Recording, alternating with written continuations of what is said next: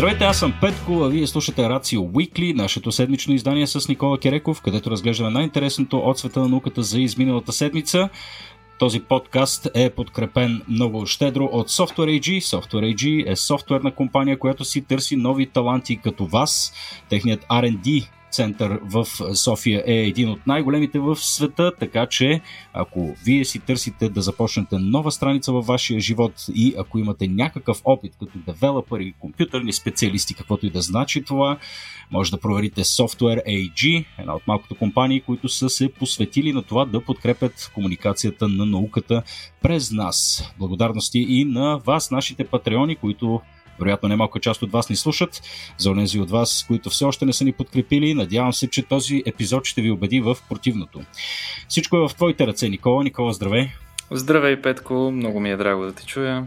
И на мен ми е драго. Днес, Никола, решихме заедно с теб да посветим този епизод на COVID-19. О, чудо, чудо! Нали, гледаме да сме малко в крак, с, в крак с времето и да се завърнем малко към тази а, тема, която някак си остана малко позабравена, какви ли не парламентарни циркове и други обществени явления. Някакси ни отвлекаха вниманието от кризата, която в момента далеч не е толкова малка, колкото вероятно усещаме. Всъщност тя по мащаб надхвърля предишната.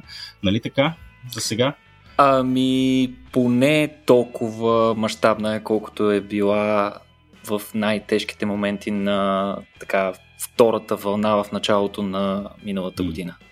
Да, Втора, вероятно... трета вече зависи от коя държава, от гледната точка на коя държава го разглеждаме. Аз лично престанах да ги броя. За съжаление, епидемиолозите, които познават начина на разпространение на остро заразните вирусни заболявания. Това не е нещо чуждо за тях. Вълнообразното разпространение е много характерно. А, така че едва ли ще е и последната тази вълна, която виждаме сега. Да, и вероятно се случва и този процес, за който сме говорили с теб, не веднъж процеса на нормализация, този психологически механизъм, който ни позволява някакси да се справяме с, с онези кризи, които се превръщат вече в част от живота ни. Не са просто циклични, ами някакси вече са част от органичната или от материята на нашето ежедневие, за добро или за лошо, по-скоро май за лошо, много по-за лошо. COVID явно вече е част от нашето ежедневие и ние имаме склонността да го нормализираме, да говорим все по-малко за него, независимо какво се случва около. Та, поради тази причина решихме малко да рестартираме разговора с теб, Никола, а, като се фокусираме малко повече върху ваксините а, и да разгледаме някои ключови въпроси. А, не искам да ги нарека митове, по-скоро са неща, които гравитират в общественото пространство, като въпроси и дискусии около ваксините. А, днес ще адресираме именно тях, но а, предавам преди да започнем малко да. А, така да, да, да очертаем мащабите на, на настоящата криза и да си поговорим малко за смъртността в глобален мащаб. Всъщност, доколко може да се разчита Никола на някакви точни цифри, тъй като знаем, че в някои страни статистика се води относително точно, в а, други обаче локации където съществува по-слаба държава, по-неефективна бюрокрация. А, не знам това до каква степен се случва ефективно. Та, а, имайки всичките тези обстоятелства предвид, какви са цифрите към този момент, Никола? Ами, това е наистина изключително на пръв поглед директен и прям въпрос, но отговорът е много сложен. Наистина не можем да разчитаме на данните, които имаме в момента, нито за общата заразяемост, нито за общата смъртност, вероятно през идните години, това е много интересно, аз винаги съм го разглеждал от гледната точка научен, как когато в крайна сметка до някаква степен успеем да го преборим или поне да стигнем до някакво решение, при което да живеем пълноценно и с този вирус в нашия антураж от вируси, които така или иначе ни засягат, как в продължение на десетилетия, вероятно, редица учени ще продължат да изследват начина по който тази пандемия е протекла, какви грешки са били допуснати, на какъв етап, какво, кога, как се е случило. Така че това с смъртността със сигурност цифрите, които виждаме в момента, не са окончателната смъртност. Трябва да имаме предвид, че смъртността от глобалното разпространение на инфекциозен агент се формира не само от директните смъртни случаи, които се причиняват от заболяването, както вероятно вие писнало вече да чувате от различни новини и така нататък, но има и а, така наречената придружаваща смъртност, която се дължи на а, допълнителни ефекти върху а, здравната инфраструктура, върху здравните структури, неспособност да се извършват друг тип а, профилактични дейности или пък придружаващи операции, засягането на, на, на, на здравните работници. Говориме за лекари и специалисти, които също те имат, те са най-рискови съответно много от тях пострадват, а някои от тях и умират вследствие на прекаран COVID. Така че а, жертвите, макар и странични, колатерални да ги наречем, те се трупат и ние няма защо да си правим иллюзии, че основната причина за тях продължава да бъде COVID. Освен това, COVID, за разлика самият, самият новия коронавирус и заболяването, което причинява, е свързано и с редица неприятни послеефекти, след като вече си прекарал заболяването, които те първа, между другото, ще разбираме през идните години колко ще бъдат тежки и какви по-дълготрайни последици ще имат върху всички хора, които са го изкарали, са го преживяли нали, самото заболяване, но са останали под някаква форма трайно увредени от него.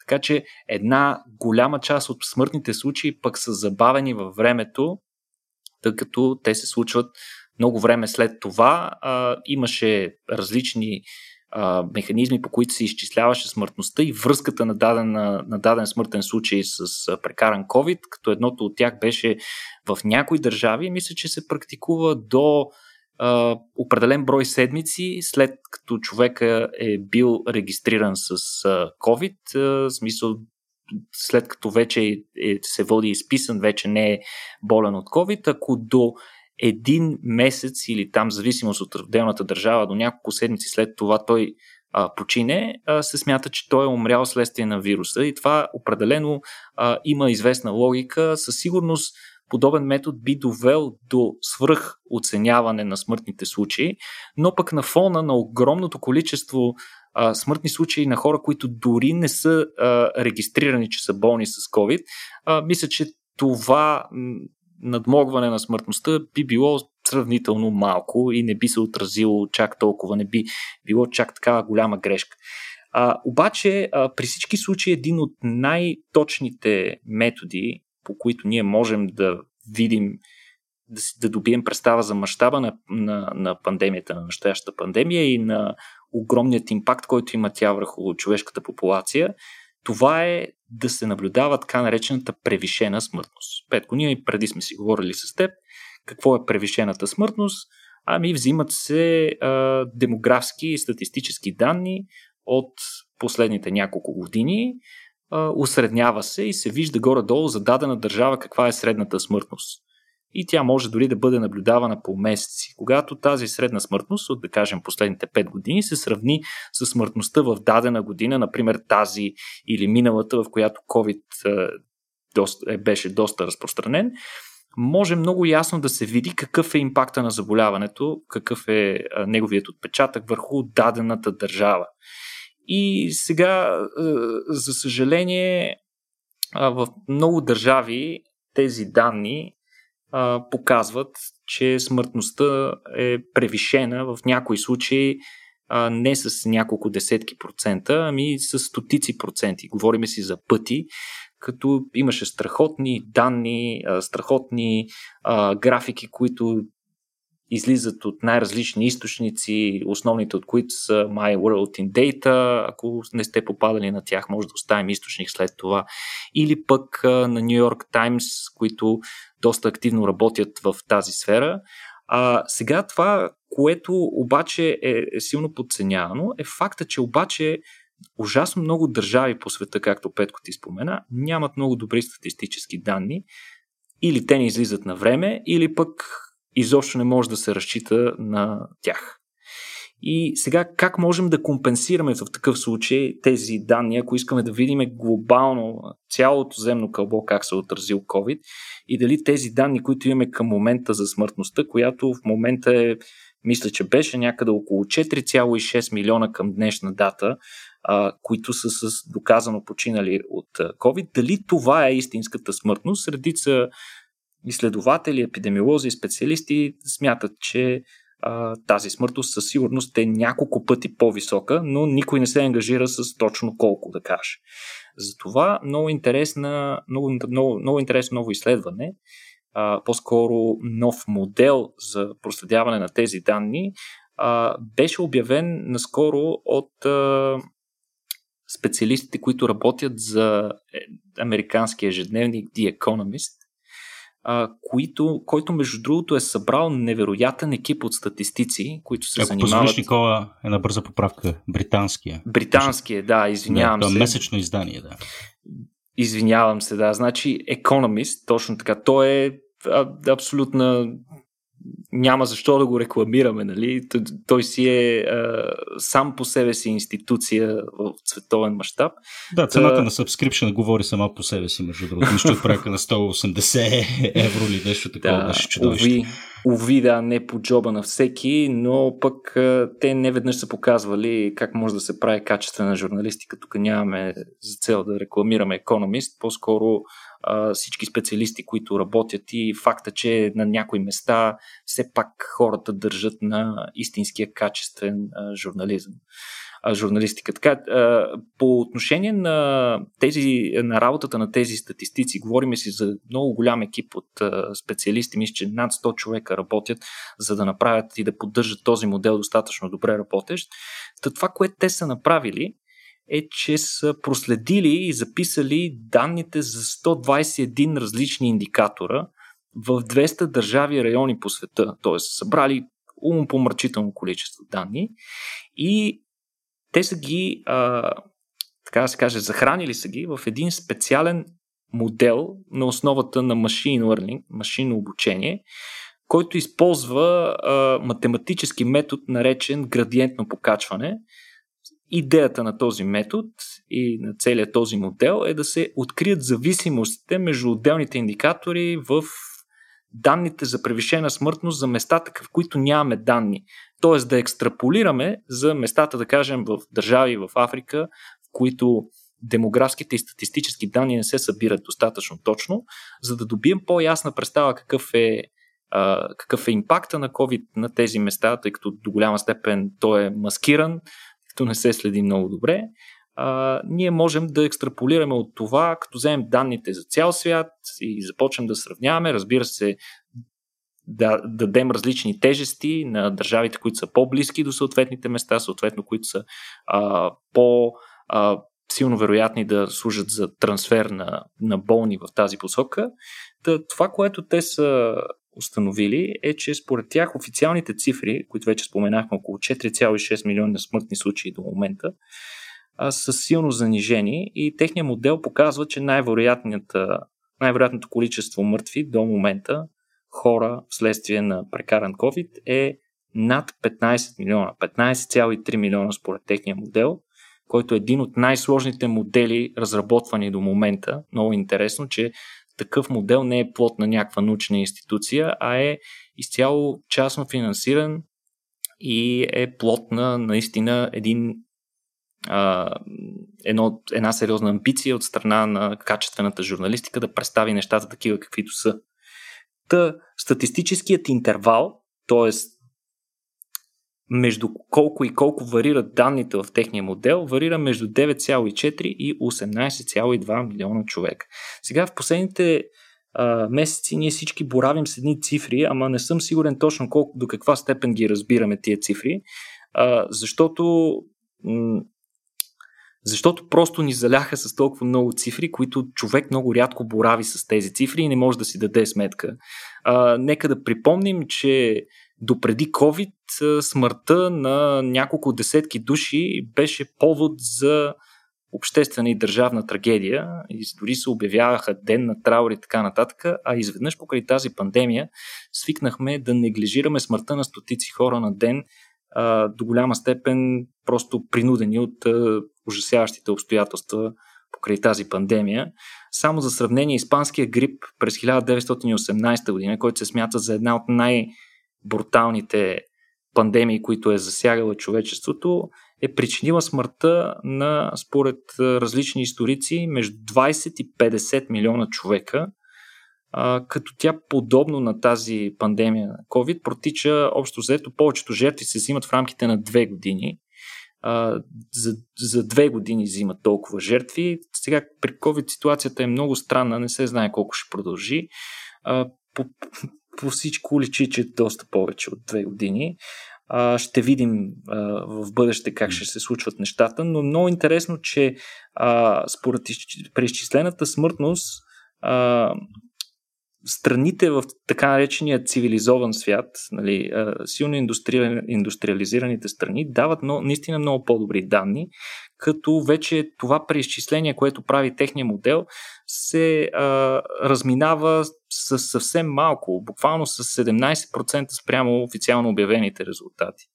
Докато, например, за Африка този модел се различава 14 пъти което означава, че в Африка тлее една изключително скрита пандемия, която не се знае а, точно колко хора убива и за съжаление най-вероятно години след това ще разберем истината.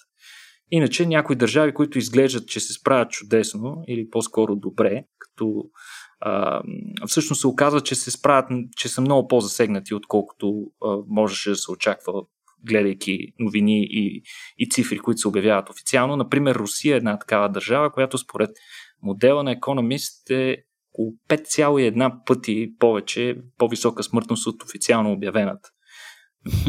Моделът, например, показва, че в Индия умрелите само през последните няколко месеца, когато наистина а, пандемията много сериозно а, порази една от може би, ако не се лъжа в момента, са на кантар с Китай, но така един от районите на планетата с най-голямо количество хора и с най-голяма гъстота на населението.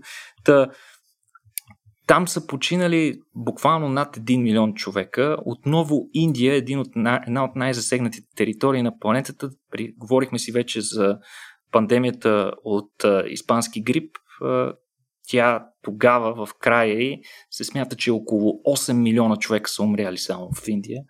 А, за съжаление, тенденцията е същата а, и с тази, така че ще видим какво ще се случва. Много интересни зависимости хваща между другото този модел по отношение на смъртните случаи на милион население. Нали, това е а, така един от а, един от а, критериите, един от основните, една от основните мерни единици, която се следи, или на милион, или на 100 хиляди, в зависимост от това какъв модел гледате, но при смъртните случаи на милион а, ученици са показали, че Азия и Африка имат значително по-малко жертви са дали, за разлика от Европа и Северна Америка като според учените това се дължи най-вече на демографията. Въпреки, че в Азия и Африка здравните услуги са много, по, много по-низко ниво, с а, много по-зле технически осигурени. Зависи а, за коя Азия и коя Африка говорим. Но, да. Точно така, да, глобално. Въпреки това, просто структурата на населението е такава, че има много възрастни а, хора в нали, концентрацията на възрастни хора в Северна Америка и в, в Европа е доста по-висока, отколкото в другите, в другите два континента. И наистина това пък се оказа един от основните критерии за това кой а, ще изкара тежко и съответно може да почине от mm. вируса. Много интересен е модела, призовавам ви, разгледайте го, има страшно интересни данни, не са само това, което коментирахме до тук. Със сигурност ще ви е много любопитно да проследите хората, между другото, а, за, да, за да разсеят всякакви съмнения откъде вадят тези а, цифри, че не си ги измислят и не ги вадят от джоба си, а наистина са плод на много сериозен научен и статистически труд.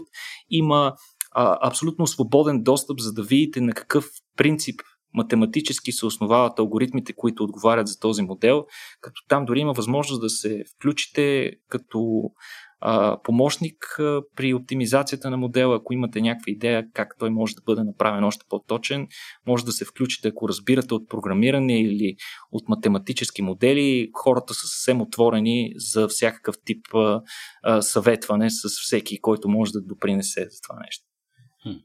Да, и сега ясно е, че точността на тия данни е необходима не само по принципа и да се вземат конкретни мерки, въпреки това би се струва, че някакси до някаква степен, ако погледнем мащабно на нещата, от, от доста време вече цифрата няма значение. Да. В смисъл, видно е, че това е по-картително жестока епидемия, която, която се изсипа върху ни. А, но да, ако, ако някой от вас се интересуват от подобен вид морбидна статистика, ние ще пуснем линкче, нали така, Никола, в описанието на. Разбира се, разбира се. Самия модел е страшно интересен, за да, за да се види наистина как, mm. как това нещо е плод на един много сериозен колективен научен труд. Mm. И наистина с огромните усилия, които се влагат в това този модел да се оптимизира и да работи по-добре. При всички случаи уроците, които сме научили при направата на този модел, ще ни помогнат и за много други неща, които вероятно ще можем да моделираме по-точно в бъдеще. Не само ами, пандемии. Добре, Никола, предлагам сега а, така сравнително набързо, ако искаш а, да минем покрай а, така, двете нови разработки, които идват също от а, Азия и а, така, да поразгледаме малко и добре известната ни вече вакцина а, Pfizer, като се спрем конкретно на избраното и вече име Комирнати. Да, между а, другото, Петко, ти си вакциниран. Аз съм вакциниран, да. Точно така. А, значи, спомням си, че а, спомняш си, вероятно, че трябваше да попълниш едно информирано съгласие малко преди ти. Име на вакцината Pfizer писахме всички май. Така ли? Добре, супер, защото самия продукт на Pfizer, а, името му, нали, трейд, а, търговското му наименование, е комирнати или комирнати. Не мога да знам. Което е what the hell, човек? Какво е да, това на, на, наистина, името е, името, името е скандално, много трудно е да се, много трудно е да се изговори. Буквално на, в абсолютно никоя държава не им беше лесно да го казват. Сякаш на Елан Мъск второто дете, примерно, някакво да, и, и, и особено това на фона на обявяването, че вакцината на Pfizer всъщност е първата официално и напълно одобрена вакцина от FDA, т.е. Американски регулаторен орган за лекарства, което се случи малко по-рано, на 23 август. Тук нали, разни хора ще скочат добре до сега с каква вакцина са ни вакцинирани, защото чак сега я одобряват. Ами преди това вакцината беше получила така наречената авторизация за ранно ползване в извънредна ситуация.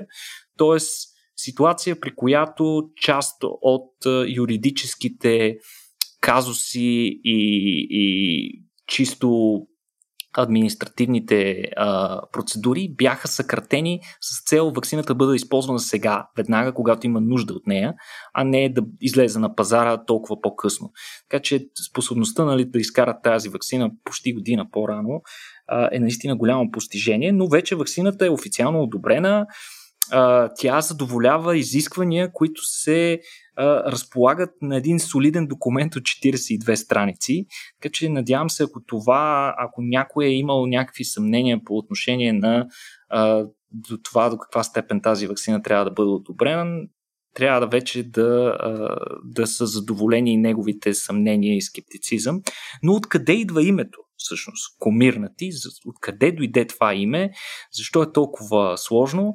Ами всъщност съвсем наскоро разни учени и част от хората от екипа, които са които стоят зад пускането на пазара на тази вакцина, включително и от самата компания Pfizer, излязаха за да разкажат откъде идва името Петко. И всъщност това е, е една анаграма, в която участват различни съвзети букви от различни думи. Та, първото ко идва от COVID-19, а, мирна из, идва от mRNA или информационна РНК, това е технологията, на която се основава вакцината, а накрая финала на Ти завършва от е взето от начина по който завършва immunity, нали? Mm. И, и това цялото нещо е направено да звучи като community. Значи, т.е. трябва да е комирнати, може би. А, това е правилното ударение. ако, питаш, ако питаш мене, яко са се омазали, това ми звучи като Newspeak малко. Усеш, в смисъл като глав, глав експорт и така. Сега, без да подхранваме тоталитарните иллюзии нали, на В 1984 нов е. говора, да, точно, точно така звучи. Иначе, между другото, другите предложени имена никак не са по-добри. Повечето от тях ще ми е още по-трудно да ги кажа.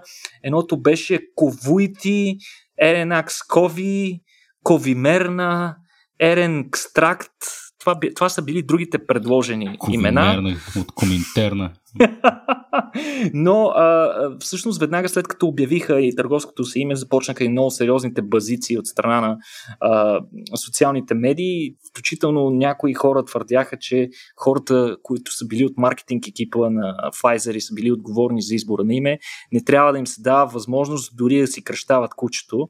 А, но а, ето, че има някаква история, има нещо, което стои зад името. Надявам се по този начин и на вас да ви ви е по-лесно да запомните името на тази вакцина, така че ако в следващите а, няколко дни или седмици вземете важното решение най-накрая да се вакцинирате, ако сте го пропуснали, ще може и по-лесно да го напишете на съответния документ. мерна. Добре, а, Никола, сега тук сме подготвили близо 17 въпроса, на кои, които трябва да адресираме по отношение на вакцините. Преди това обаче имаме две новини за две нови вакцини, които се разработват. Едната от които е а, така доста интересна, тъй като става въпрос за нов метод, далеч не ще кажа далеч не толкова инвазивен, сякаш да те боднате, кой знае какво.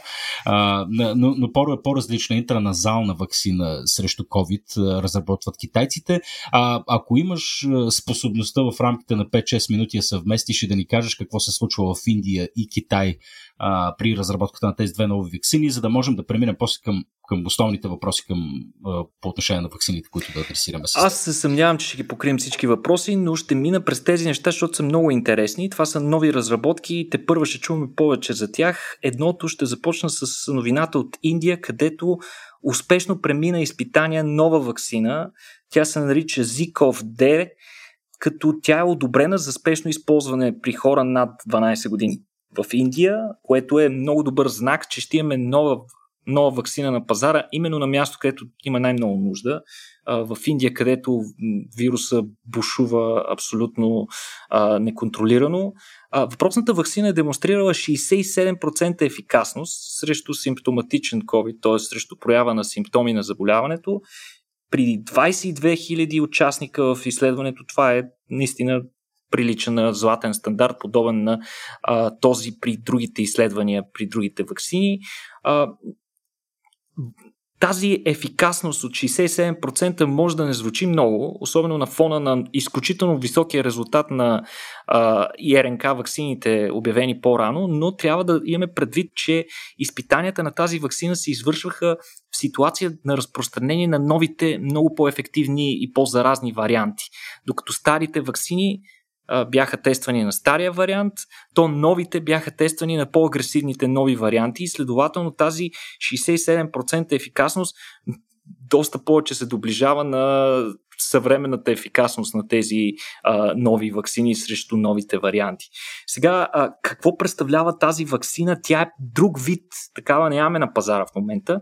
Тя е ДНК вакцина и се състои от кръгова ДНК, принцип ДНК-то в а, нашите клетки не е кръгово, кръгови са ДНК-та в а, бактерии. А, тази ДНК, а, наречена още плазмидна ДНК, кодира гена за въпросният S-протеин, който ние се опитваме всячески да трепаме с разни антитела, клетки и така нататък. А, тъ, по този начин технологията представлява нещо средно между тази на векторните и информационна РНК вакцините. Прилича на векторната по това, че с носителя на информацията е ДНК, но пък нямаш вирус. И прилича съответно на информационната РНК по това, че а, имаш само кодиран S-протеина и никакви други а, вирусни продукти.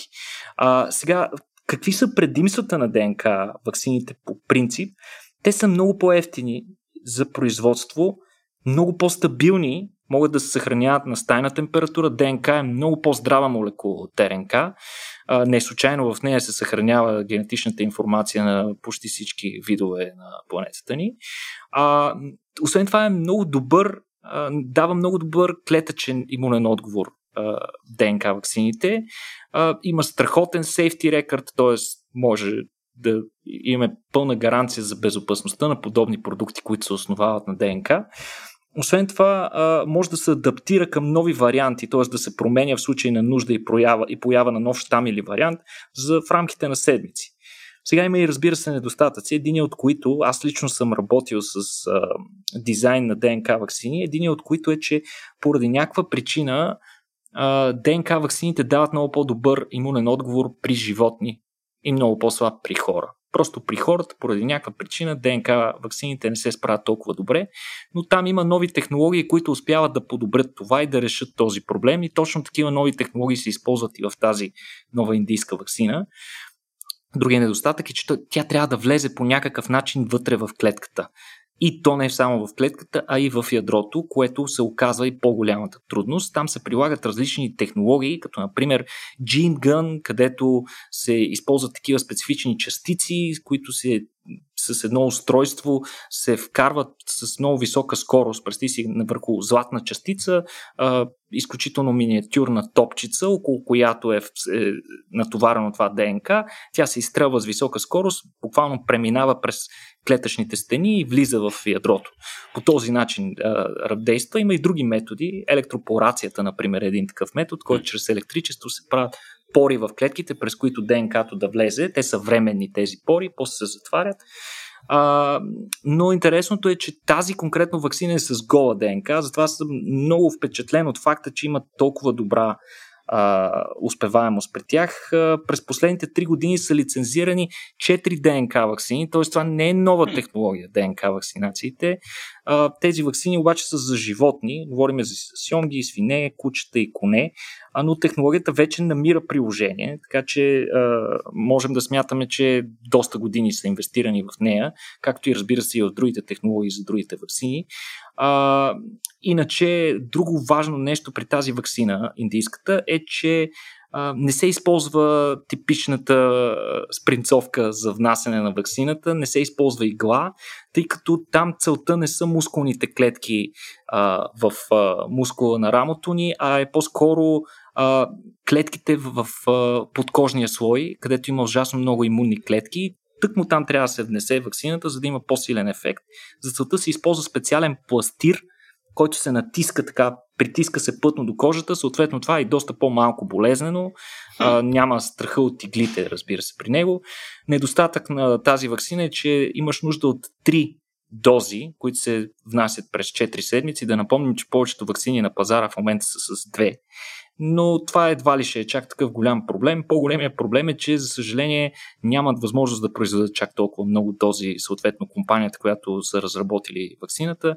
Около 50 милиона дози могат да произведат до началото на 2022, но ако е толкова успешна, те със сигурност ще могат да увеличат е, мащаба на тяхното производство. Иначе има поне още други две такива ДНК вакцини, които са в напреднала фаза, фаза 3 на клинични изпитвания. Едната е японска, другата е и Новио вакцината е една от големите фармацевтични компании, която още в началото започна да работи по вакцина, много, започ... много се забави.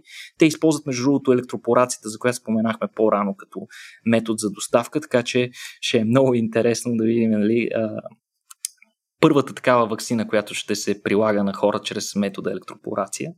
Иначе потенциала на подобна технология е много голям, може да се използва и за други заболявания, например за грип, папилома вирус, хив, зика, рак, какво ли още не. Така че това наистина в момента, което се намираме, е изключително вълнуващи времена за новите генетични технологии, които най-накрая намериха начин да достигнат и до човешка употреба и се надяваме наистина от това цялото нещо в дълготраен аспект да извлечеме много позитиви.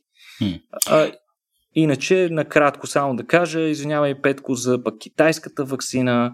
Китайците разработват интраназална вакцина за COVID, която е в процес на изпитания в ранна фаза, е още фаза 1-2, така че на границата между първа и втора фаза на клиничните изпитвания. Те използват модифицирана векторна вакцина, каквито са вакцините на AstraZeneca и на Janssen, но интересното е, че а, това е колаборация между китайската фармацевтична компания CanSino и, и техния а, военен медицински, военната академия на Китай си представи, а, като Разликата е наистина, че а, те искат да доставят вакцината си интраназално, т.е. чрез един спрей, който може да се постави през носа. Какви са предимствата на това нещо? Ами нямаш игли, а, освен това, като нямаш игли, хората могат сами да си я поставят. Не е нужно да имаш специалист, който да го направи. Освен това, антигена се доставя до първоначалното място на контакт с вируса, там откъдето той постъпва за първ път с организма, което ти дава възможности на много ранен етап да спреш разпространението на вируса. Предизвиква се много силен така наречения мукозен имунитет. Мукозите са вътрешните тъкани така в носа, в устата, в гърлото ни, а, които са основните входни врати на всякакъв вид патогени. А, така че там се предизвиква такъв мукозен имунитет, така че повърхността на тези мукози да се покрие с един специфичен тип антитяло, който се нарича IgA. Повечето антитела, които се произвеждат от сегашните вакцини са IgG, които не са по-лоши, просто те работят на друг принцип и никога не излизат в мукозите. Мукозите а, са едни такива гранични повърхности, а вие си представете си точно като, като граница между държави и на тази граница трябва да имаш някаква ограда, обаче освен ограда, за да го направиш още по а, трудно достижимо от вируси, трябва да сложиш и бодлива тел. Значи бодливата тел е именно това IgA. И всъщност тези вакцини смятат китайските учени, а и доста други специалисти, които успеят да предизвикат достатъчно силен такъв мукозен отговор, могат наистина вече да са а, истински, истински да променят начина ни за борба с вируса, защото се предполага, че те тотално ще, а, а, ще спрат разпространението в вакцинираните хора. И другото позитивно е, че тези вакцини могат да се комбинират с сегашните вакцини. Тоест, идеалната вакцина би била, да кажем, първо се вакцинираш с някои от сегашните, която ти разработва някакъв предварителен имунитет срещу вируса, подготвяте имунитета и след това получаваш такава интраназална, която пък а, концентрира този имунен отговор точно в мукозите, където а, да бъде най-ползотворно цялото нещо. Very nice. Ами, добре. Айде да видим сега в рамките на следващите 15 минути дали ще успеем да покрием всичките 17 въпроса, които сме очертали. Е, няма, няма, то е ясно. Ето, да, да пробваме. То, зави, то, то зависи от тебе колко си словоохотлив. Така че опитай се, може би, да бъдеш малко по-лаконичен. Макар, макар и да не е необходимо, винаги може да ги оставяме за после. Но, а, добре, Нека да си представяме сега, че това е някакъв така шорт лист на неща, които много често възникват в дискусии, когато си говорите в парка или с някой приятел или в някой бар, независимо от обстановката. Неизбежно вече в днешно време се говори за ваксините а, и се повдигат някои съвсем основателни въпроси от страна на така, от скептичната част на, на българското и световното човечество, което все още се колебае дали да се вакцинира а, или не. Та, а, нека да се опитаме сега да ги адресираме. Сега, Никола, едно от първите неща, които много често се споменава е, а, че ваксините бяха разработени твърде бързо. И сега спомням си още по медиите, нали, като се обясняваше нали, колко наистина са светкавична скоро са разработени тези вакцини. А, видите ли, обикновено отнема 10-15 до 20 години, а ето, а ето тук след една година вече имаме готови, готови вакцини и в това има нещо съмнително, нещо намирисва тук. Та, Никола, твърде бързо ли се разработиха вакцините? А, има ли проблеми изобщо с скоростта на разработката в този случай? Действително, вакцините се разработиха за рекордно време, но трябва да знаем, че по принцип разработката на лекарство, вакцина или какъвто и да е медикамент отнема точно толкова време, колкото е необходимо да се докаже неоспоримо ефективността и безопасността на съответния продукт. Че той може свободно да излезе на пазара и да бъде приложен върху хора. Спазвайки а... абсолютно същите стандарти, които са установени до сега. Защото е тук се повдига въпрос с въпросния fast track, за, което, за който ти говориш. Този fast track какво означава и с кое точно се прави компромис? Основният компромис, основното време, което се спестява при разработката на тези вакцини е така нареченото, нареченото административно време, което е както преди началото на дадено клинично изпитване, а, така между отделните фази и в последствие най-дългото време, след като приключи изпитването, до момента в който лекарството излезе на пазара, то трябва а, Представете си го, ако някой е имал административна работа по създаване на фирма, купуване на апартамент и така нататък. Всички тези хора чудесно знаят, че желанието да свършиш нещото е само началото. От тук насетнете е, следва една грандиозна а, юридическа епопея, през която всеки човек трябва да мине. Това, което беше направено а, с тези а, медикаменти е, че тази процедура от една страна беше улекотена и ускорена.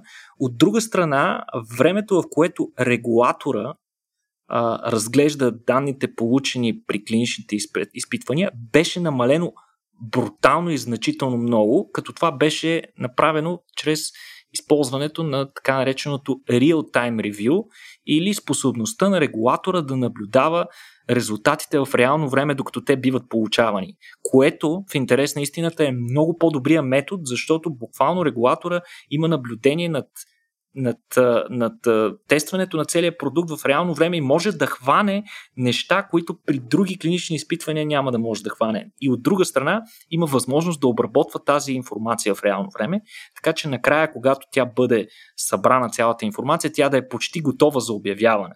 Mm-hmm. А, с, по този начин а, а, беше ускорено а, разработката на беше ускорена разработката на тези медикаменти.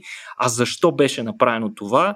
И тук много искам нали, всички хора да се запитат, защото в началото на пандемията, а, когато това нещо се случи, излязаха множество хора с а, вопли и стонове, тази наука, която ние така финансираме, този огромен научен прогрес през последните години, защо не го впрегнете да го решим този глобален проблем, измислете вакцина. След което учените и всички контролни органи се впрегнаха, направиха невъзможното. А, до голяма степен а, преработиха собствените си протоколи и процедури, за да сторят а, невъзможното, за да направят, за да постигнат същия резултат без никакви компромиси за качество, за много по-кратко време, а съответно за целта беше а, пренасочена огромна, огромен човешки и финансов ресурс по посока на разработката на тези медикаменти, защото ние имаме нужда от тях сега веднага. И в следващия момент хората успяват да го свършат това и обществото си казва, е, да, много бързо го направихте. Значи, да. тук има един много особен такъв логистичен дизонанс, логичен дизонанс, който аз лично никога не съм разбирал, но при всички случаи трябва да имаме предвид, че винаги недоволни от нещо има. Просто mm. сега в съвременната цивилизация, за разлика от предишни епохи, всеки има способност да се самоизразява, а пък ние хората имаме склонност да сме много черногледи и да отдаваме повече значение на негативните мнения. Нищо не е спестено в процедурите на тези медикаменти като обобщение. Те са тествани на много повече хора, отколкото някои вече съществуващи вакцини, които са използвани и се използват от десетилетия а, и всички данни показват, че те са абсолютно годни за реално одобрение като такива, както беше и в вакцината на Pfizer одобрена от FDA. Добре, разработиха я доста бързо, използваха и една нова технология, която пък също поражда допълнителни въпроси. Плашещата дума, словосъчетание или акроним РНК. Хората започнаха да си задават въпроса, добре, това па новото, откъде го пръкнахте сега. И сега, макар и това да е основния а, така, двигател на, на, на ефективността на тези нови вакцини. А, съвсем естествено, хората не знаеки всъщност какво се крие а, за целият този процес и задават въпроса, добре, тая нова технология сега пък защо, защо да й вярвам? Не трябва ли да мине някакво оперативно време, в което да се види тя как действа, а, какви биха били потенциалните средносрочни, дългосрочни ефекти? Няма да се го бие това, именно защото си е защото е твърде много. Значи трябва да кажем, че а, по принцип разработката на вакцини в а, фармацевтичния бранш е една от най-консерв... един от най-консервативните сектори. А, нови технологии при вакцините влизат много трудно. Причината за това е факта, че вакцините, за разлика от други медикаменти, се прилагат на напълно здрави хора и много често деца. Така че ако се правят някакви компромиси за а, сигурност с някои от лекарствата, т.е. ако са допустими известни странични ефекти при другите медикаменти, то при ваксините стандартите са десетократно по-високи.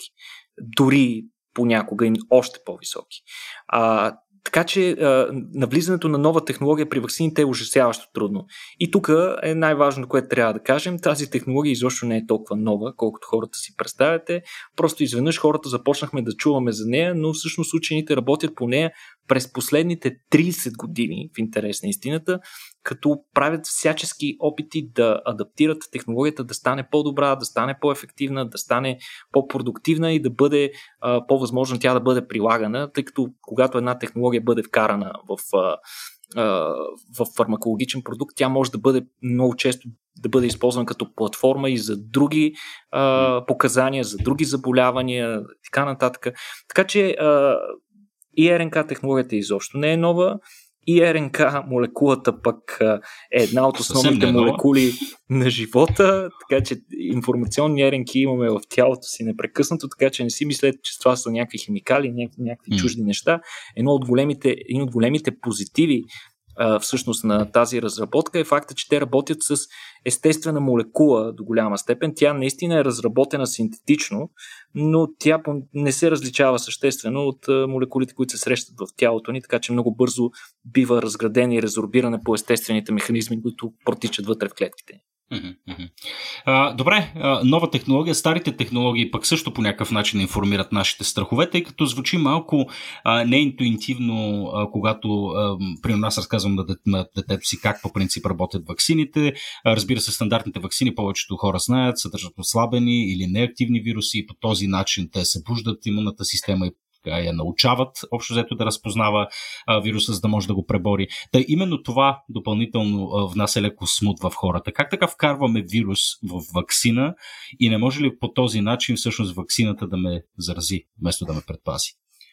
Точно така, част от старите технологии залагат на това да се използва реалния вирус, дали част от него, дали той ще бъде предварително умъртвен, така наречени инактивирани вакцини, или пък той ще до някаква степен модифициран, адаптиран, така че да е доста по-отслабен, така нека го наречем усъкатен вирус, с който имунната система много лесно може да се справи.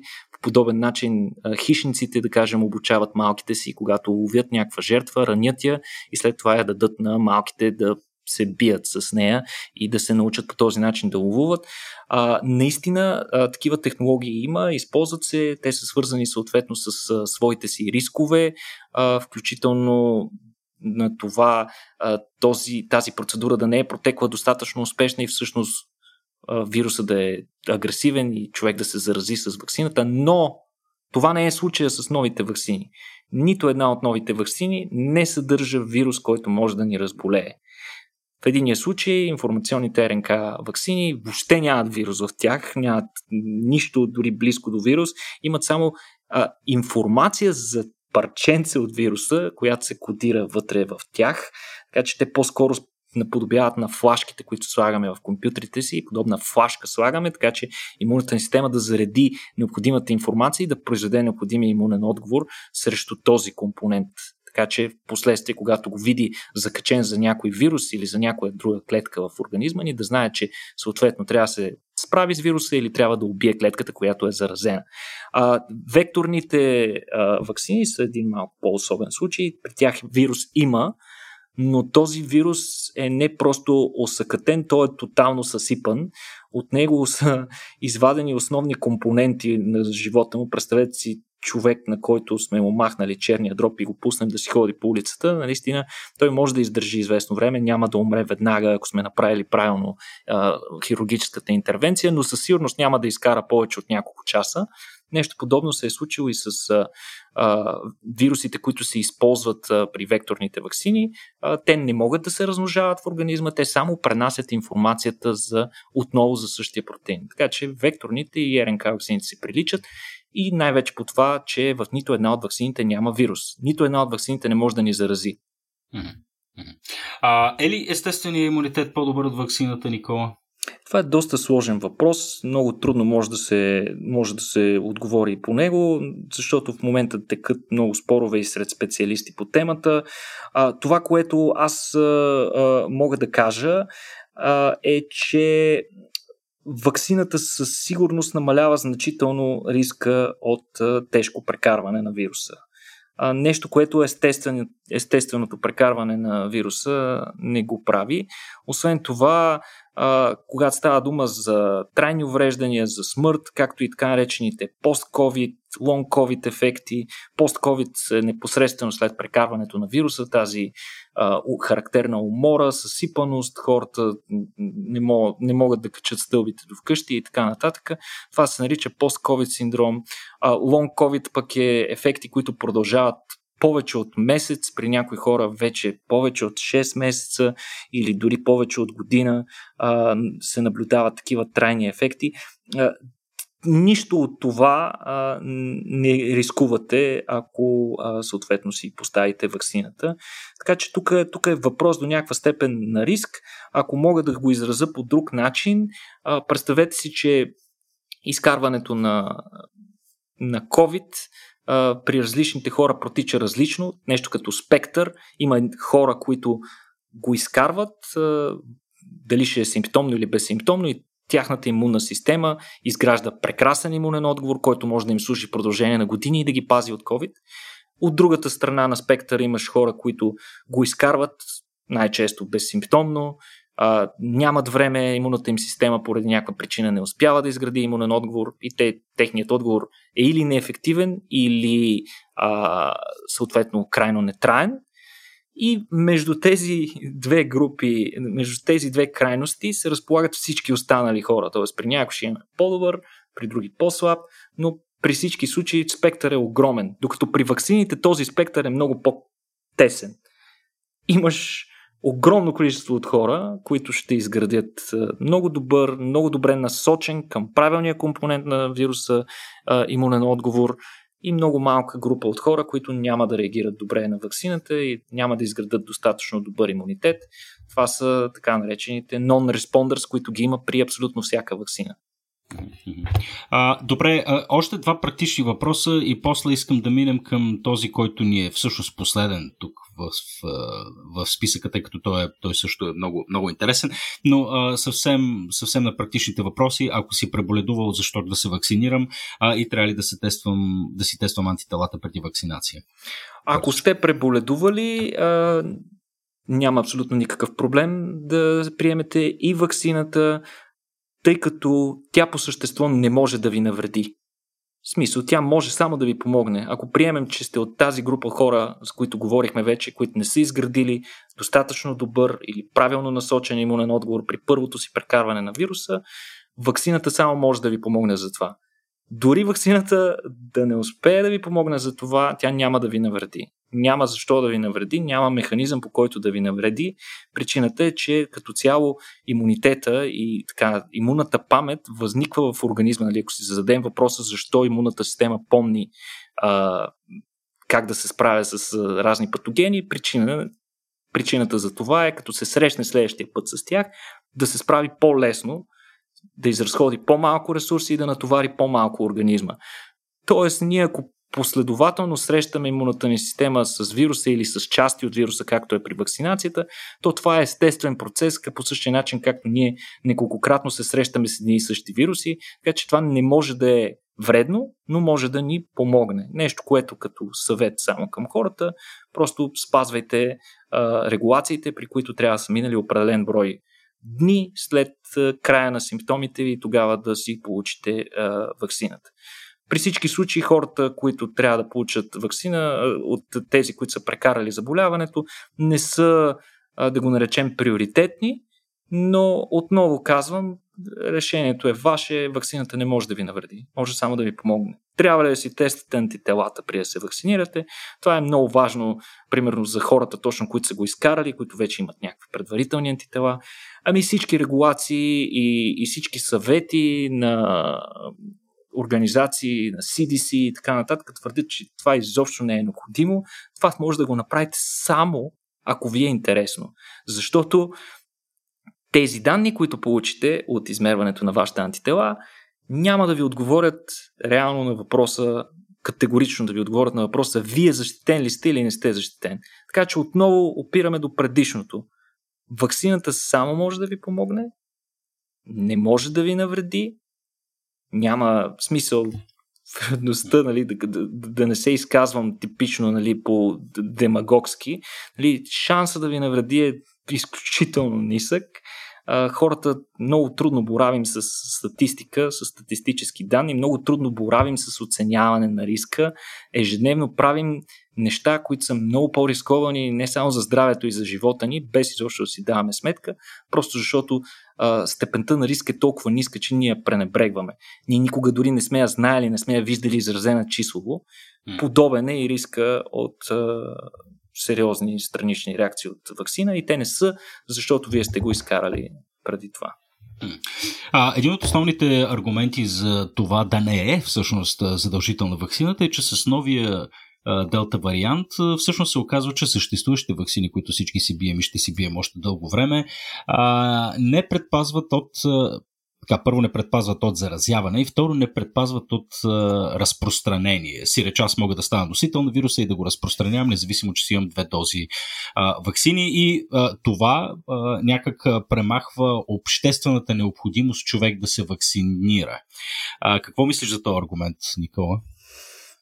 Ами да, това е доста често срещан аргумент. Нали, а, разни а, доста хора, които по принцип са против ваксините поради една или друга причина или се колебаят, само търсят съответно доводи и поводи да затвърдят своето мнение.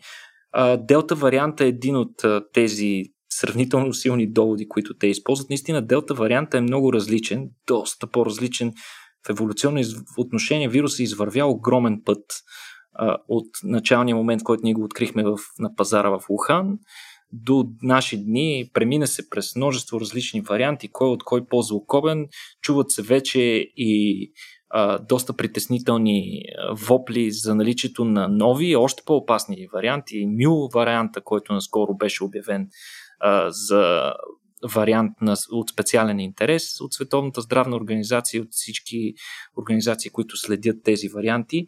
А, наистина проблема при тези варианти, конкретно при делта варианта, е, че той е много, много по-заразен, т.е. много по-малко количество вирус е необход... и много по-кратко а, излагане на него е необходимо, за да ни зарази. Съответно, те ваксините си работят чудесно по начина по който те са направени, а те са направени срещу оригиналния щам в Ухан, а, но срещу новия щам те поради някаква причина, очевидната такава, те вече нямат работа с същия вирус, вирусът е малко по-различен, те не си не постигат същата ефикасност, каквато е в началото.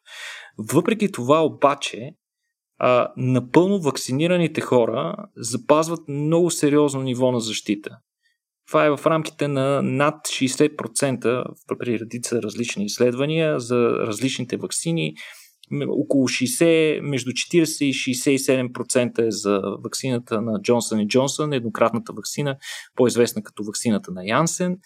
А, при вакцината на Модерна между 66 и 95%. Говориме за напълно вакцинирани хора, които са получили двете си дози а, от модерна препарата а, и които са изчакали необходимото време имунитетът им да се изгради, Нека не забравяме, че човек веднага след като излезе от кабинета прясно на Боден, той не е още защитен. Трябва да се мине някакво време. А, подобни са резултатите между, между 42 и 96% на вакцината на Pfizer. А, нещо, което обаче е много характерно за делта варианта е, че за разлика от предишните варианти, една доза вече не върши работа. До толкова не върши работа, че хората получили една доза са много много сходен е риска за, а, за заболяване при тях, колкото и при невакцинирани хора. Това е наистина новото, така че а, изключително важно е да си получите и двете вакцини и до тогава съответно трябва да се предпазвате достатъчно добре. А, сега, другия проблем е, че това, което учените са установили, че вакцините си вършат всъщност работата чудесно, но я вършат за определено време. За съжаление, нещо от което доста хора се притесняваха, а, имунитета, който те предизвикват, не е достатъчно траен. При много хора, нали, анализа на данните, при така наречените пробивни инфекции, т.е. инфектиране на хора, които са предварително вакцинирали, си минали целият вакцинационен график и напълно вакцинирани хора. А, най-често такива хора, които се заразяват и изкарват заболяването тежко или с симптоми, са хора, които са получили вакцината много отдавна. Получили се в началото на годината или дори преди това.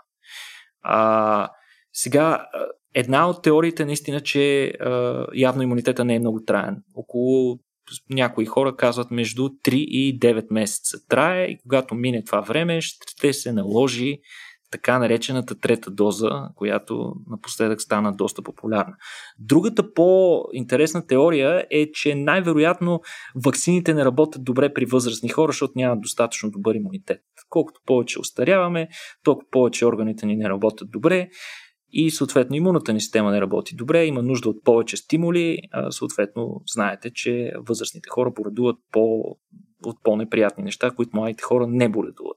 Поради тази причина се смята, че всъщност хората, които са били вакцинирани първи, са били от рисковите групи, които бяха възрастните хора и именно те явно не им е достатъчен този режим и затова всъщност и редица държави обявиха намерението си да започнат точно най-рисковите групи, говорим си за имуносупресирани хора и много възрастни хора да получат такава трета доза. А, сега, нещо, което много се говори за него, малко хора обръщат внимание, че наистина една от важните причини да се вакцинирате въпреки делта варианта е факта, че вакцината може да не ви осигури пълна защита от това да заразите някой, но тя ще ви осигури доста висока защита от това да го изкарате тежко и да влезете в болница. Като по този начин, не влизайки вие в болница, ще спестите на здравната система и на лекарите а, ужасно много работа, така че те да могат да обърнат внимание на другите хора, които са засегнати от заболяването и да не се стига до този блокаж на здравната система, до който се стига в а, ситуация на масово заразяване, както беше през април месец и малко по-рано, миналият октомври. А, друго нещо а, важно, което трябва да кажем, е, че хората, които са вакцинирани, въпреки че а, има доста свидетелства за много от тях, които а, очевидно нали, дават положителен PCR, т.е. те го носят вируса в себе си, а, най-вероятно вакцинираните хора пренасят вируса много по-кратко време. Той живее много по-кратко време в техните организми, за съответно те имат и по-малка вероятност да заразят някой. Защото наличието на тези антитела, които са изградени при вакцинацията, те се задействат при среща с вируса, отнема нали, ден-два, докато те се намножат до някакви нива и вируса се обезврежда много по-бързо отколкото при хора, които никога не са имали досек с вируса и никога не са били вакцинирани. Следователно, по този начин ние отново можем да намалим броя на хората, които се заразяват с вируса. Ако предположим, че един такъв невакциниран, не прекарал заболяването човек в ежедневието си може да зарази 8 човека, един вакциниран ако дори, дори да предположим, че успее да му пробие щита, нали, вакцината, ще зарази само един-двама. Друго нещо важно, което стана популярно през, буквално през последните месеци, е факта, че пък тези позитивни PCR не отразяват реалната заразяемост на тези вирусни частици. Иначе казано, може да се окаже, че тези вирусни частици са вече много силно увредени от имунитета на човека, на вакцинираните хора и а, всъщност не са способни да заразяват човек. Ти като правиш PCR, това, което засичаш, се следи от наличието на а, РНК-то, на, на генетичната информация на вируса, но не засичаш до каква степен този вирус е функционален, а не е разбит и унищожен и пребит от имунната система. Ако мога така отново да използвам една по-интересна метафора. А, така че а, при всички случаи за момента просто средствата, с които разполагаме, от средствата, с които разполагаме за борба с вируса и неговото разпространение, вакцините остават най-ефективното такова. Те наистина не са идеални, особено към най-новите варианти, затова и в момента активно се работи по разработка на нови варианти на сегашните вакцини, които вече са насочени към по-опасните варианти, но до тогава а, това е единственото ни средство. Съответно, като се появят новите, ще си поставим и тях Не, не дейте да се страхувате, за пореден път ви казвам, такива вакцини всички от вас са получавали а, вече през живоците, даже и някои по-опасни, като вече те, споменатите по-рано в разговора, атенюирани вирусни вакцини, например тази срещу полио. А, нищо, нищо страшно не се е случило на повечето от вас и със сигурност, както и досегашните вакцини, тези усилия на човешкото общество и изобщо на научния прогрес, това е начина по който ние да се справим. За съжаление, това обаче няма и да е най-добрият единствен начин. Ако разчитаме само на вакцини, пак няма да стане. Така че ние трябва и да поддържаме поведението си спрямо ситуацията, така че спазвайте необходимите мерки. Те не се въвеждат случайно, има причина за тях.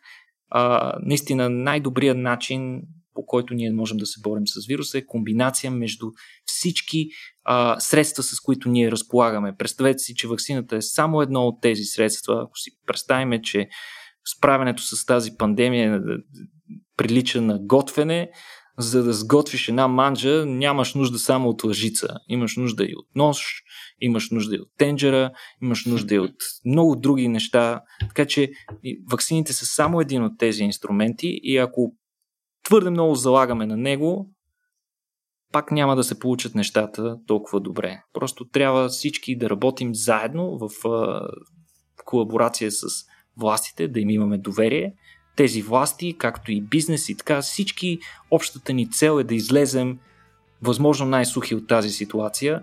А за целта наистина всички трябва да направим необходимите компромиси, за да се справим. Ами, Никола, аз нямам какво да добавя, приятели, освен да ти благодаря. Останаха още няколко неадресирани въпроса. А, сега не съм сигурен доколко си струва да говорим за микрочипове, за правителствени заговори и всичко останало. Може би си струва да направим един а, епизод за конспиративно мислене по принцип. А, това, би било, това би било интересно. А, но мисля, че успяхме да отговорим на някои от по-важните неща и естествено това, което ти каза накрая е най-важно. Без някакво колективно усилие няма как да има колективен лек няма. срещу, срещу това нещо. А, така че да се надяваме, че ще ни дойде къла в главата, деца вика и а, така ще стане малко по-дисциплинирани, толерантни а, и прочее. Благодаря ти много, Никола, за този епизод. Благодаря и на вас, скъпи слушатели, както се казва по конвенционалните радиопрограми, че останахте с нас до края. Надявам се, че ви е било информативно и ако този епизод ви е харесал и искате да продължим да правим повече такива, може да ни подкрепите в сайта patreon.com наклона черта RACIO.BG. Ще ви дадем един хубав достъп до нашия Discord сервер, където можете да си разговаряте с нас, да коментирате и, тези подкасти, и предстоящи, изобщо да участвате в формирането на нашата адженда и да сте една част от нашето extended, разширено, разширено фамилия, разширено семейство. Със сигурност част от нашето семейство вече е и Software AG. Software AG ни подкрепят в правенето на този подкаст. Огромни благодарности към тази софтуерна компания, която си има R&D център в България и си търсят нови таланти като вас. Така че може да проверите кои са те, за какво се борят и какво е да работиш при тях. Благодарности на Software AG, благодарности отново на Никол Кереков и благодарности и на вас като за последно. До следващия път. Чао!